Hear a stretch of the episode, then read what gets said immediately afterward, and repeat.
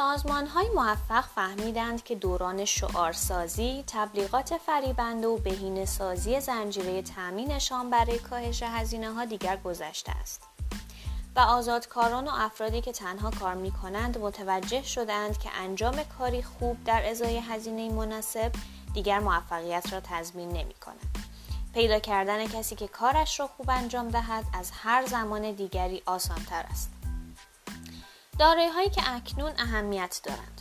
اعتماد، اجازه گرفتن، چشمگیر بودن، رهبری، داستان هایی که پخش می شوند انسانیت، ارتباط، دلسوزی و فروتنی.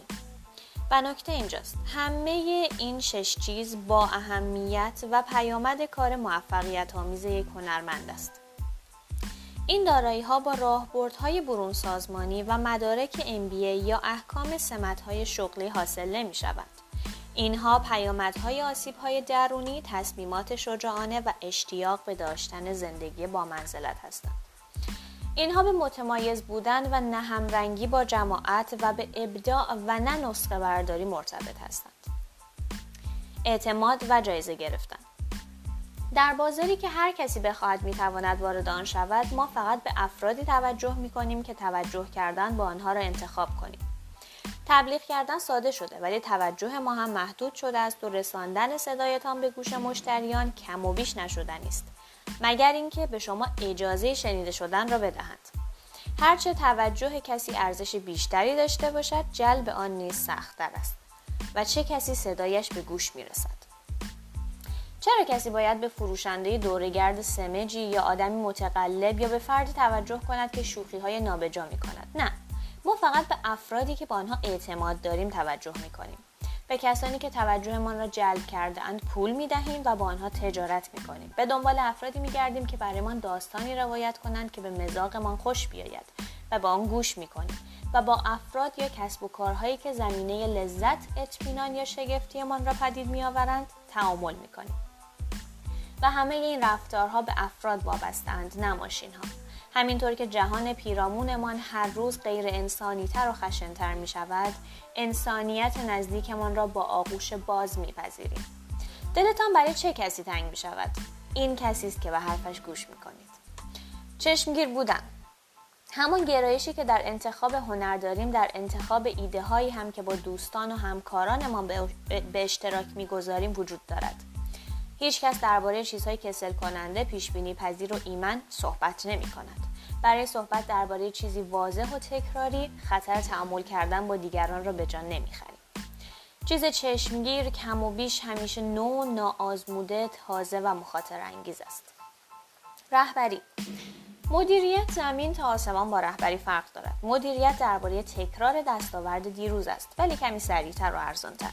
می‌دانید چگونه جهان را مدیریت کنیم باید بیوقفه به دنبال کم کردن هزینه ها و متغیرها باشیم ولی فرمان برداری را ستایش می‌کنیم رهبری داستانش زمین تا آسمان فرق می کند. رهبری رهبر را به خطر می اندازد. برای رهبری کردن هیچ دستورالعمل یا کتاب راهنمایی وجود ندارد و کسی بالاتر از رهبر نیست که اگر اوضاع خراب شد انگشت اتهام را به سوی او بگیریم.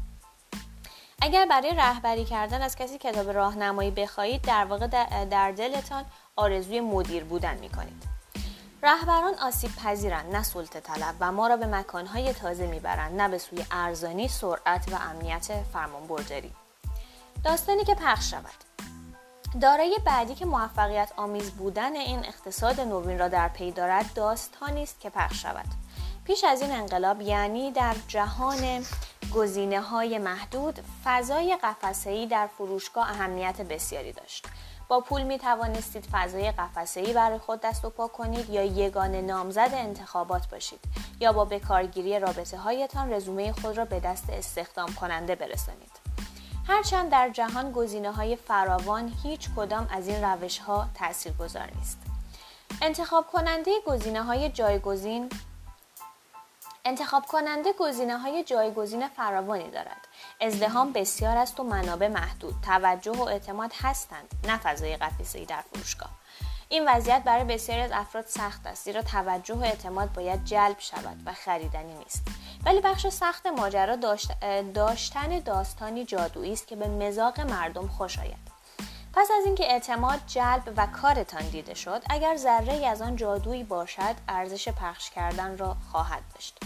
دوباره می‌گویم جادو کار انسان هنرمند است نه فرد کارمندی با تفکر ماشینی. انسانیت. دیگر مانند قبل صنعت را ستایش نمی کنیم بلکه به دنبال اصالت انسانی و دلسوزی هستیم. هنگامی که بهای پایین و در دسترس بودن دیگر های مناسبی نیستند به آسیب پذیری و شفافیتی جذب می شویم که ما را گرده هم می آورد و دیگران را به یکی از ما تبدیل می کند. بازار انبوه باز هم تا مدتی طولانی خواستار چیزهای ارزان، آشنا و قابل اعتماد است. ولی افرادی که می خواهید رهبری کنید و در تعریف آینده و مرزهای تازه نقش اساسی دارند به دنبال انسانیت و نه تخفیفتان هستند. همه این دارایی ها با هم ترکیب و یکی می شوند و بستری برای تغییر آفرینان آینده پدید می آورند و این افراد یا تیمشان فقط با تازگی با روی کردی نو به مشکلی قدیمی و با احساساتی انسانی که ارزش صحبت داشته باشند می توانند این دارایی ها را بسازند. پاپس کشیدن شباهت بسیاری به دزدی دارد. نیل یانگ